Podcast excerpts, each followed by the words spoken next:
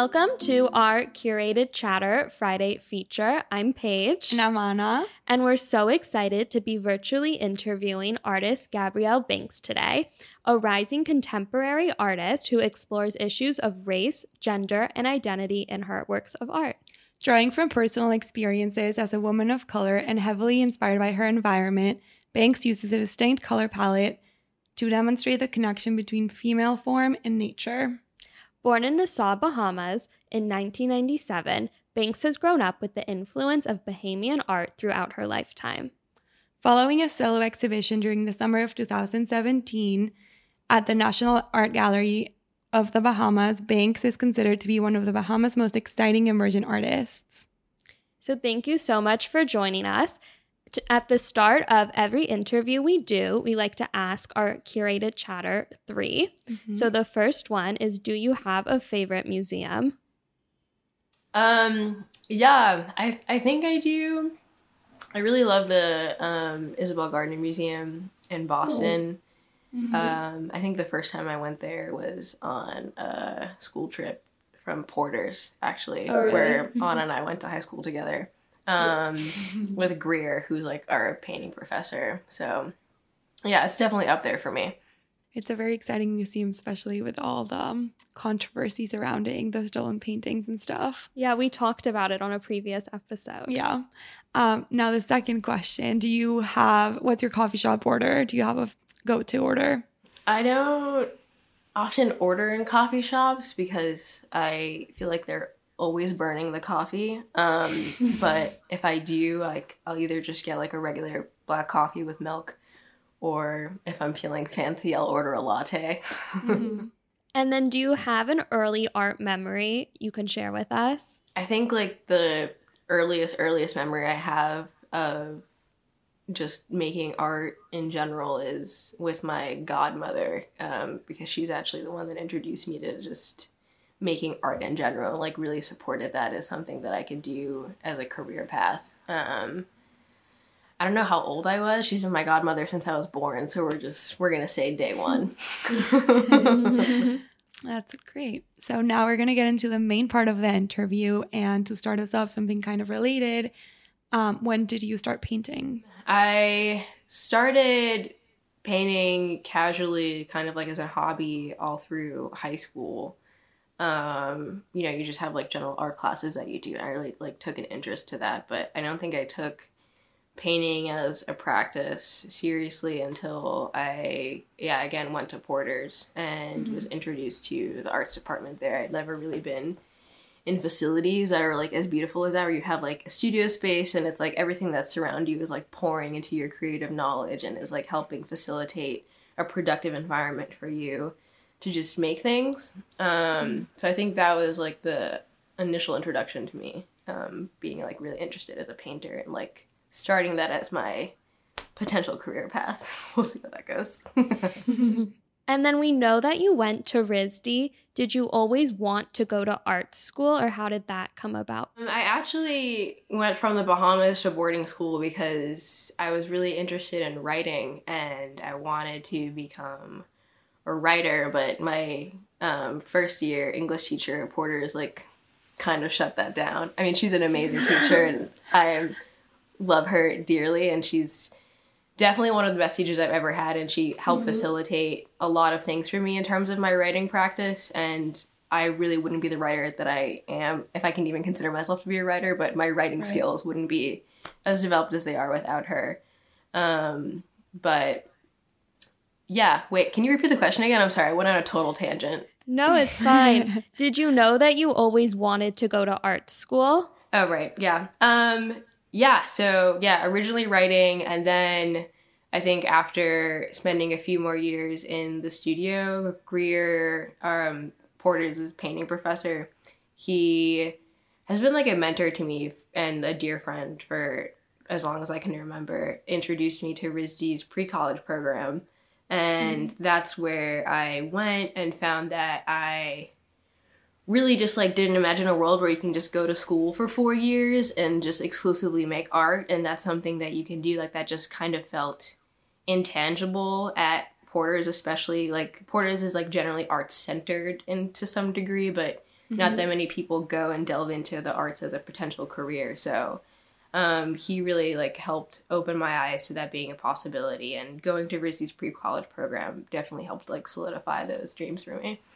So the next question is kind of related to what we're talking about and it's just how did boarding school shape your art? I feel like when I met you you were always painting and like that's just like my first memories of you are um, of you painting but and it sounds like it greatly shaped your art but as you said even though it's kind of art related. It's not solely focused on the arts. So, did you have any like bad experiences or um, was it just positive ones? I think looking back, I can only really review my artistic time there as something that's that's positive. I think in general, like when you're in a place like Farmington, like you can just feel very isolated. So like when you're there, yeah. like you have a lot of negative feelings and like sentiments around being in it's like really tiny Connecticut village, basically. um, surrounded by like exclusively white people. And it definitely is like very isolating and being an artist in that community as well can feel somewhat isolating as well in terms of the type of work that you can make and even like when having nude models in the space to to make work felt kind of like taboo um, based on the kind of like conservative nature that's a part of that school at least how it was when i was there Mm-hmm. Um, so I think like looking back now, I don't, I can't say anything bad about my experience there because it really has just like shaped me to who I am today And you know, lieu of the Porter's motto, shaping a changing world.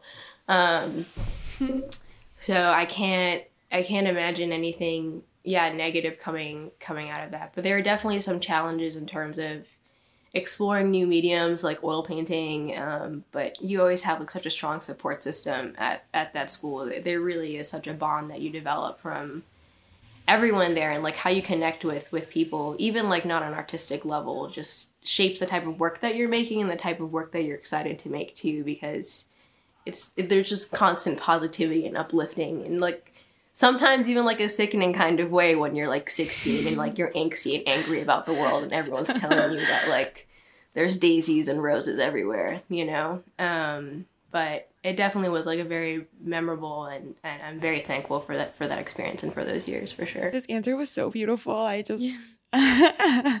I've been thinking a lot about my own experience there. It's just really good to hear yours. And I cannot imagine living in such a small town because I've never done it. Yeah. LA girl. yeah. but also, kind of going off of that, how did you balance academics with your art practice? And was that like a defining factor in your decision to go to RISD? The interesting thing is, is that people often tell you that, that high school was a lot more difficult than college because in college like you're you're held to yourself like you're responsible for everything that you do. No one's gonna you know hold you accountable for attending classes. And it's like this big scary world from farmington where you know someone's holding your hand the whole way to college where you're kind of like out in this big sea of people that you don't really know and you're on your own. Um so for me that like challenge of balancing academics and painting was really important to me because so many other things fuel my painting practice and so many other things fuel my creative practice. So maintaining that balance has always been really imperative to me. I've always really loved doing like other things that are outside of painting. Um, and so I really appreciated all of my other classes that I had at Porter's. I remember like there's always kind of like this like competitiveness that's there with that too of like how many hours you're sleeping or how much work you're doing or it's like mm-hmm. oh i'm taking 30 aps and you're only taking 27 kind of status do you know what i mean yes so there's definitely like a competitiveness that's a part of that culture that kind of fuels you to want to be able to balance and juggle more things at the same time so i felt really prepared for college and being able to have a lot on my plate just from the type of energy that you're surrounded by in terms of like an academic sense at Porter's and being in a boarding school environment. So, so nice. Um, and then while you were in college, you also um, completed a semester abroad at the Slade School of Fine Art in London. How was that? How did that um, help your practice? London is such an art hub, so I can imagine it helped a lot. My desires to take a semester abroad were actually fueled by wanting to be closer to, to home. So Mm-hmm. Quick background I'm, I'm half British, so my dad is British, so I spent a lot of time growing up as a kid in the north of England, and mm-hmm. it's only like a three and a half hour train ride or something like that. So it's like commuting from Providence to New York to go from London to the north where my family was living. So I really needed time away from RISD's culture and RISD's like kind of toxic work environment that happens because it's such a competitive nature in that school like more so because you're having people coming from so many different backgrounds that are coming from like the tops of like their prospective classes in the arts and you go from like being one of the best in your school to just being one of many mm-hmm. and it felt like it was slowly debilitating my ability to perform well in my painting practice because you know you're constantly compared to the person next to you or the three people next to you and so I really needed to like step away and enter a new environment where I was closer to family. I knew that I could like experience more love from um, that proximity, and I could really just not feel tied to an institution and have my work feel that it's tied to that institution as well. And so, being at Slade, I got to develop new relationships with so many great artists that are super talented and have such excitement and joy in painting like it really reminded me of like there is also like a joy of painting. It's not just like this labor intensive super emotional thing that you have to do all the time. It doesn't have right. to be meaningful in all aspects. Like you can just paint something for the act of painting. And it really reshaped my relationship to what that meant for me being there for that period of time um, and so yeah i'm really thankful for my professors that i met there that helped me understand that you know, it's okay to make a bad painting or like it's okay to just, you know, not really know what you're doing right now. And it, it really assured me in a time that I knew I was going to have to like confront those things and figure out what I wanted to do because I would be graduating the next semester. Because I mm-hmm. decided to take this gap semester, my first semester of senior year, which like no one does. Um, like literally no one does this. and I don't know, it really cleared things out for me. It made me take a step back and have a different perspective on how to finish my year at RISD and mm-hmm. actually enjoy that time and not feel resentful at all for those four years because it's really easy to just fall into an institution and feel that they're constantly taking from you and you forget how much you've evolved from like the first day that you got there, you know? Yeah, I could not agree more. I know when I studied abroad, taking that step back, like it really does make you appreciate the environment Everything you have. Yeah, yeah, exactly.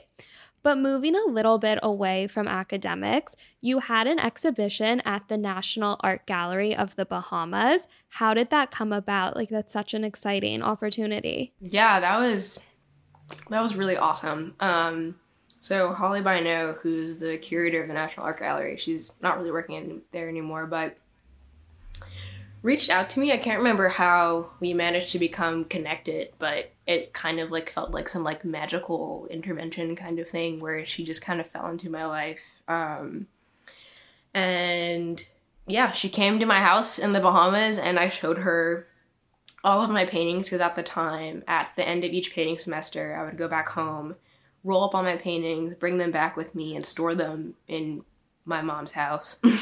and keep them there because I didn't know where I was going to be and I didn't have the luxury of just like, you know, keeping them at my friend's house somewhere in the city or whatever, you know. That's just mm-hmm. one of mm-hmm. those advantages of being an international student. Like, you don't really feel a sense of stability for a long time. Um, so I had to go home and return these paintings, and it was for the best because I had a whole collection of work that I could show her when she came by to do like a at home. Wasn't a studio visit because I had no studio, yeah. but I guess you can like call it that and we connected and she like proposed that we do a solo at the National Art Gallery because she really loved my work and the content and things that I was talking about at the time about like reclaiming the black femme body and just like the general canon of art mm-hmm. history and what that looks like um, from like my perspective and just like a general context of being a black woman and yeah it was really exciting it was the first time i'd ever really shown my work anywhere and in the Bahamas, which again is like a very like conservative environment. I was super yeah. nervous to explore those works there, but it gave me a boost of confidence. But I definitely felt kind of insecure about my position in relationship to all of those things as well. Yeah. That's exciting though. Congrats. Yes. Mhm. and you also have had your work exhibited and sold at Sotheby's.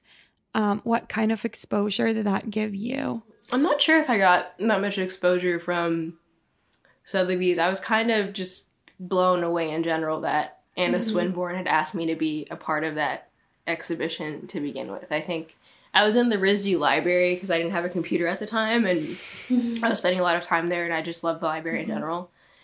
And she called me or sent me an email or texted me saying that she wanted me to show, be in the show and I kind of quickly put her on mute and then screamed in the, li- in the library um, because I knew the list of artists that were going to be um, a part of it too. And I don't know. It was a very humbling experience. I'm mm-hmm. I felt really nervous about not thinking that my work was ready enough to be in that kind of Right. level of like of an artistic environment. I was felt really insecure about the work too because it was new work that I was making in like a different direction to the work that I was making before and I was like trying to focus more on like sexual violence and like my own personal experiences rather than like the black femme collective as a whole um, and just really making work that felt good for me but wasn't targeted to a specific audience. And i felt like that was just the complete opposite of what was going on at sotheby's at the time. Yeah. um, but it was an incredible experience. Like i got connected with so many amazing artists like even katherine bradford which blows my mind to this day. And it's really interesting because we're actually working with her and she's going to do a show at my job this summer at the Carpenter Center. so that's going That's to be great. Yeah. And then I know you mentioned this like insecurity or intimidation by these larger institutions. Did those feelings go away once your work was put on display, or was it something you struggled with like throughout the process? I think prior to the opening, I was really nervous. My my mom was gonna come, and my mom's like best friend was gonna come. But being in a community again of like familiarity of like porters, and seeing so many familiar faces and reconnecting with people that I hadn't spoken to in in, in literal years, um, really took all of those feelings away and all those like insecurities away and. I think it kind of taught me that you're always going to have people behind you that are supporting you in the work that you're doing. That's all that really matters. Um, And whether or not how the work is perceived, and if you know things go to like a wrong turn or something, you have a community of people that are there to support you and support the work. And as long as that you believe in the work that you're making, and you know you think that like you're making things that are important to you and that are helping you develop and like if you hone in and focus on those things like all of the insecurities and, and fears kind of just like dissolve away.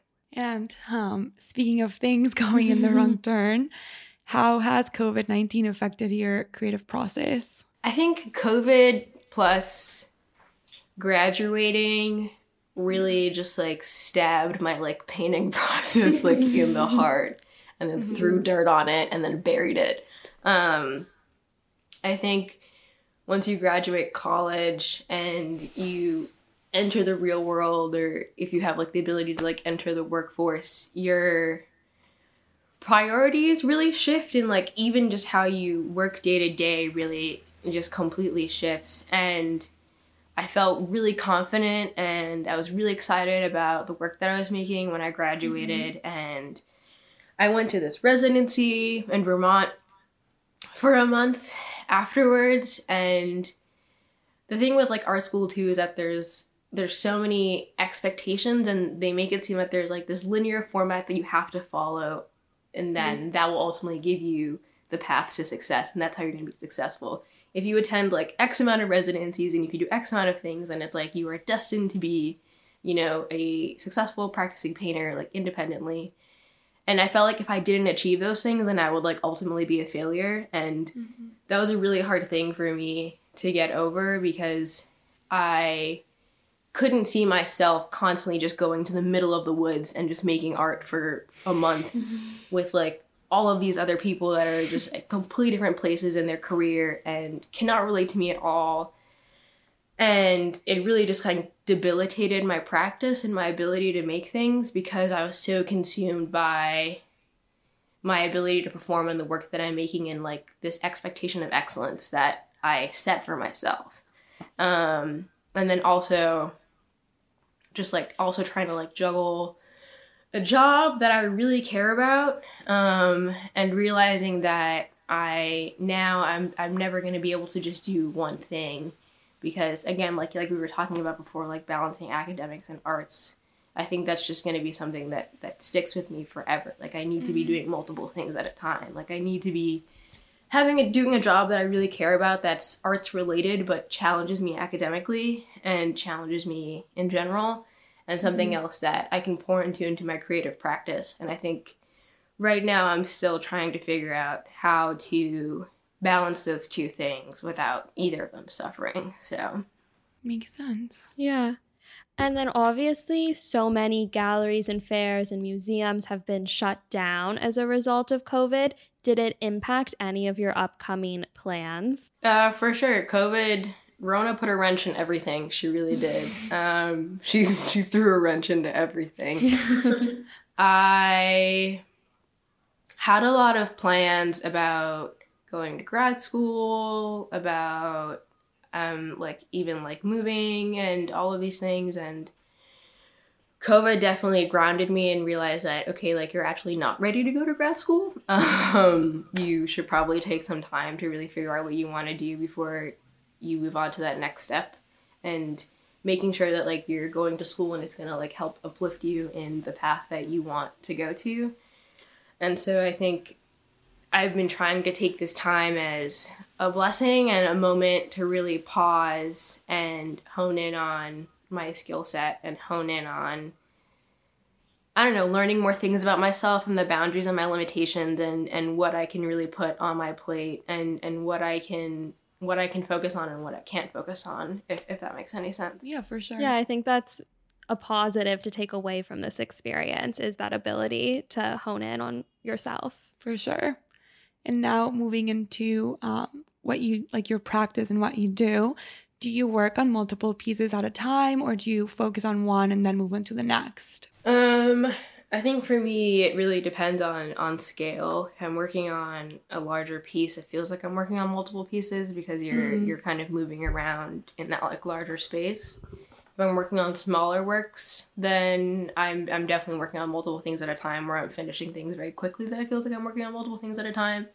I've like recently decided that I don't need to finish a painting in its entirety in, in one sitting, like in one session. So mm-hmm. if that session is like over a period of three months, like it doesn't need to be done. Like it's okay to revisit unfinished projects and that's something that I'm definitely learning in my post graduation self that it's okay to come back and revisit projects and let them rest for a little bit. And many of your works are oil on canvas. Do you ever experiment with other mediums, either successfully or unsuccessfully?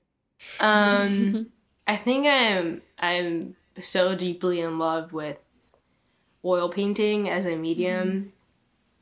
Um, because of its versatility that I have no desire to explore anything else. Like I know that sounds insane, but I'm I'm really I'm just so in love with with oil painting. Um, I've like definitely tried different surfaces, which I don't even really think counts as a variety, to be honest with you. Mm-hmm. But I've occasionally worked on like masonite, which I enjoy doing. Um, and like I'll do different surfaces. I'll prime my canvas with different surfaces. Mm-hmm. Um, so like sometimes I'll use like or different grounds. Sorry. Sometimes I'll use a, an oil ground, or I'll just do like you know like a clear primer, so that like the natural canvas is like my starter versus the white. Um, but yeah, there's something about oil paints and like the luminosity of the colors that it gives you. There's just like such a vibrance and a richness there that is really hard to achieve from from anything else. So yeah if it ain't broke, don't fix it, you know? Yeah. yeah, for sure. Definitely. Um, who or what are your biggest sources of inspiration? Um, and this is gonna sound really corny, but my both my parents really inspire me. Um, mm-hmm. they do. I always feel really like hesitant to make work about them because of how personal our relationship is. Mm-hmm. But they they really do just strive for like to help me be a better person and a a better artist. They really support my artistic practice, and I, I'm I'm super thankful for their support of putting me through eight years of school. um, and I don't know, just be willing to have conversations about about the work occasionally. Like they're not productive, of course, all the time, but I, I appreciate the effort that they put in, and I appreciate the love that they pour into me. Um, also, like all of my friends are extremely supportive and are basically like family to me, and we all kind of feel like we go through the same things at the same time because we, you know, we graduated together, and so Right. it's really reassuring to know that someone else is like living through the same experience that you are, but like somewhere else. So it's been really important to me to hold on to those relationships, and it's been important to me too to like practice like more honesty with them as well so that I can be better supported and so that they can support me and so that I can support them.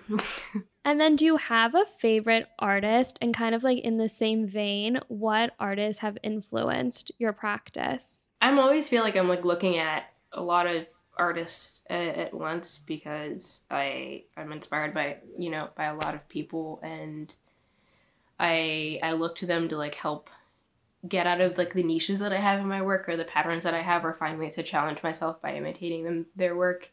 But I think consistently I'm was introduced to Gauguin by Greer, who's like Greer's number one painter. Like Greer, Greer loves loves Gauguin, um, and I just like remember being in, in studio and, and constantly using his work as an inspiration or as um, I guess like a starting point on at least with like color and, and form and composition and and he really has just been like a fundamental teacher for me for for painting that that's hold true for a very long time like despite the controversy of him as an individual but Right. his his work is I don't know, I think it's really shaped and transformed the way that I think about color, at least in my work, for sure. I can definitely see that. Yeah, I was now gonna that you say, mention it. Yeah. I see the influence definitely. Yeah. Um, you also do a lot of self portraiture. So, do you ever hesitate putting yourself in your works? Um, I, I can't imagine that makes you feel vul- vulnerable or exposed. It's really funny because when I was in the UK, they told me that I was a narcissist for constantly painting myself, which I thought was really funny because they were painting like dogs and diamonds, and I was like, okay, because your content is so much more interesting.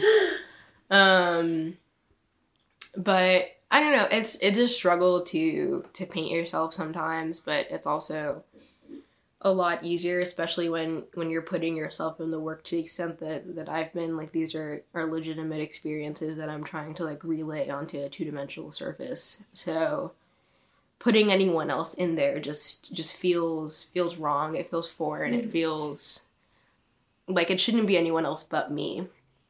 And yeah, and I can abstract that body as much as I want, but at the end of the day, like I know it's inherently coming from me. Mm-hmm. And so I don't really ever really feel any complexities around it because I couldn't imagine it being anyone anyone else. Do your friends ever ask to be put in your work or just to be painted by you? Yeah, so I have this friend who's this like white, tall, six foot three or four Frenchman who keeps asking if I can paint him, which I think is hilarious considering like most of my, my paintings are not of that context. um, I still haven't like fulfilled the request because um, I just I just haven't, and I also I'm kind of scared about how I'll paint him or what he'll look like after I paint him. Um, but maybe one day I'll probably make a drawing of him or something for for his birthday because he's been asking for a long time. Very That's sweet. And um, just about your personal life a little bit. What was your experience growing up in Nassau like, and how has Bahamian culture influenced your work? Growing up on the Bahamas is I don't know. There's a lot of there's a lot of really great things about it. Um, all, all, all my family are, are there, and and the island is so small that you're constantly connected to people. And so moving from that to the farm town of village town of Farmington was surreal. Um, but my my family members being in such close proximity to me really shaped and prepared me for for school and prepared me for independence of being able to be you know abroad or be in the US on my own independently and the relationships that I have with them definitely impacted how much of like a, I guess a people person that I am and how building mm-hmm. really meaningful relationships is is integral to me and to how I exist as a human being. So all of that really like prepared me and like I think has contributed to how I paint and my relationship to painting in terms of the level of care that's that's a part of that process. Um, and how each painting kind of feels like a personal connection that I have with someone in some weird way. Um, and definitely like the vibrancy of the Bahamas and how colorful it is yeah. has impacted my relationship to color and the work and how important it is for me to like have an aspect of my home and my culture in that as well. So and then shifting directions a little bit, what is your relationship with social media? And have you ever sold any of your works like over Instagram or a similar platform? I get a lot of um fake DMs about people wanting to buy work or ask for a commission, then I always say yes because you never say no to an opportunity. Mm-hmm. And often I never get a response, or someone just wants to take me out to lunch or something, or just uh, in a romantic way, not even like a let's be friends way, like I'm just trying to get to know you kind of way. Um, which I always politely decline. I aggressively decline. um, but I think social media has become a really great great tool for kind of like an encyclopedia of figuring out new artists and being connected to yeah. people that you necessarily wouldn't be connected to. So I love using it in that way, but I also hate the performativity that comes with it also. And yeah. having I think it's great that you can reshape yourself, but I also hate that like it's so easy to do that also. Um and so I'm always really afraid about posting work or posting too much of my like personal life and my process because I, I, really mm-hmm. do love some level of privacy in those aspects like graduating and not being in a student environment it's the first time that i can have like a private practice that is not being right. critiqued or reviewed or or looked at constantly so i'm less hesitant to share my work via social media recently because of that because i am enjoying these like private moments that i have for you know, being a recent graduate, that's definitely not going to be showing in the Whitney anytime soon, you know. So, um, yeah. yeah, I think social media is great. I love, I love social media. I love having access to that. I love being able to discover new people, learn about new shows. I've I've applied to so many open calls and virtual exhibitions through Instagram. I think it's mm-hmm an amazing resource for artists right now. Um, and I think it's a great place to obtain information about new artists and new shows and new works. Um, I think it's great for like the general artist community. Um, I'm just not ready to be a part of it. Makes sense. It's fair. It's a fair yeah, stand. Very valid. Um, you are so young and already so successful. And I really admire you so much. Um, but where do you see your art going? What are some future goals you have? I think my next goal is definitely just finishing school. I think I'll probably, excuse me, go back to grad school maybe in three or four mm-hmm. years. Uh, my mom is watching this; she's going to scream. Um, she's like next year, um, and hopefully after that, I'll I'll have a better grasp of of what I want to do and the type of work that I want to be making and, and feel that I can set a steady course. But that feels so far away from now that I have I have no idea, and especially with something like COVID Everything happening. Yeah, especially with something like COVID, yeah. like the idea of planning for anything now just feels like such a foreign concept. Um, you know, even if things like manage to become resolved in that aspect, like I don't think I can ever really make like a five year plan or like a ten year plan. Um, but I I'm excited to really explore my current position and my job and grow within that and I'm excited to see the work that I will make from all of these experiences and how they'll pour into the image making. Um, but yeah, I've I've decided to not make plans. That's fair. Yeah. We love no plans. Can you talk a little bit about this other job that you have right now and how you're balancing that with your current art practice? Yeah, so I started my work at the Carpenter Center.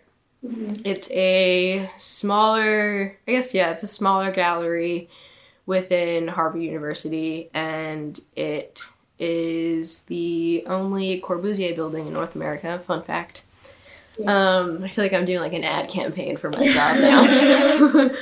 um, a, yeah, I started there in October. I have been doing gallery based work all through college. I did a lot of work study. I did a lot of like TAing and I did a lot of like just general like gallery monitoring. Um, and so I felt like combining those things, I wanted to have more of like an educational role and also like a more artistic centered like gallery based job. And so my position at the Carpenter Center really worked for that because I get to interact with the visitors a lot and just kind of like expand their knowledge on the work and also just kind of like interact with them on a personal level because I also really do love meeting people and talking to them about art.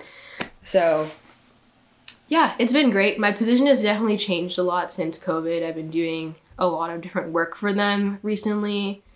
Um, yeah, we're like looking to like downsize our, our space right now, and we're trying to prepare for a summer exhibition, if possible, with Katherine Bradford and Diedrick Brackens, which I'm really excited about. Um, I am really thankful for the position because there's so much versatility in, in what I can do there, and there's a lot more space for me to grow within that and, and learn new skills about exhibitions management and, and preparation and the installation and installation and all those things. And I'm excited to have another aspect of the art world that's not just me making things for it. So I'm I'm looking forward to how these things will turn out in three years. I'll report back. Yes, I was going to say it's so great you get to see both sides of the coin. So you're not only making art, but um also like preparing exhibitions and like reaching out to other artists and things like that. Because I feel like as artistry majors, I was actually talking to one of my friends this week and he was like, Oh, do people ever ask you if you like when you tell them you're an artistry major, if you make your own art? And I was like, all the time, but like I actually don't All make any time. art. but now you can say you do both. so I'm jealous.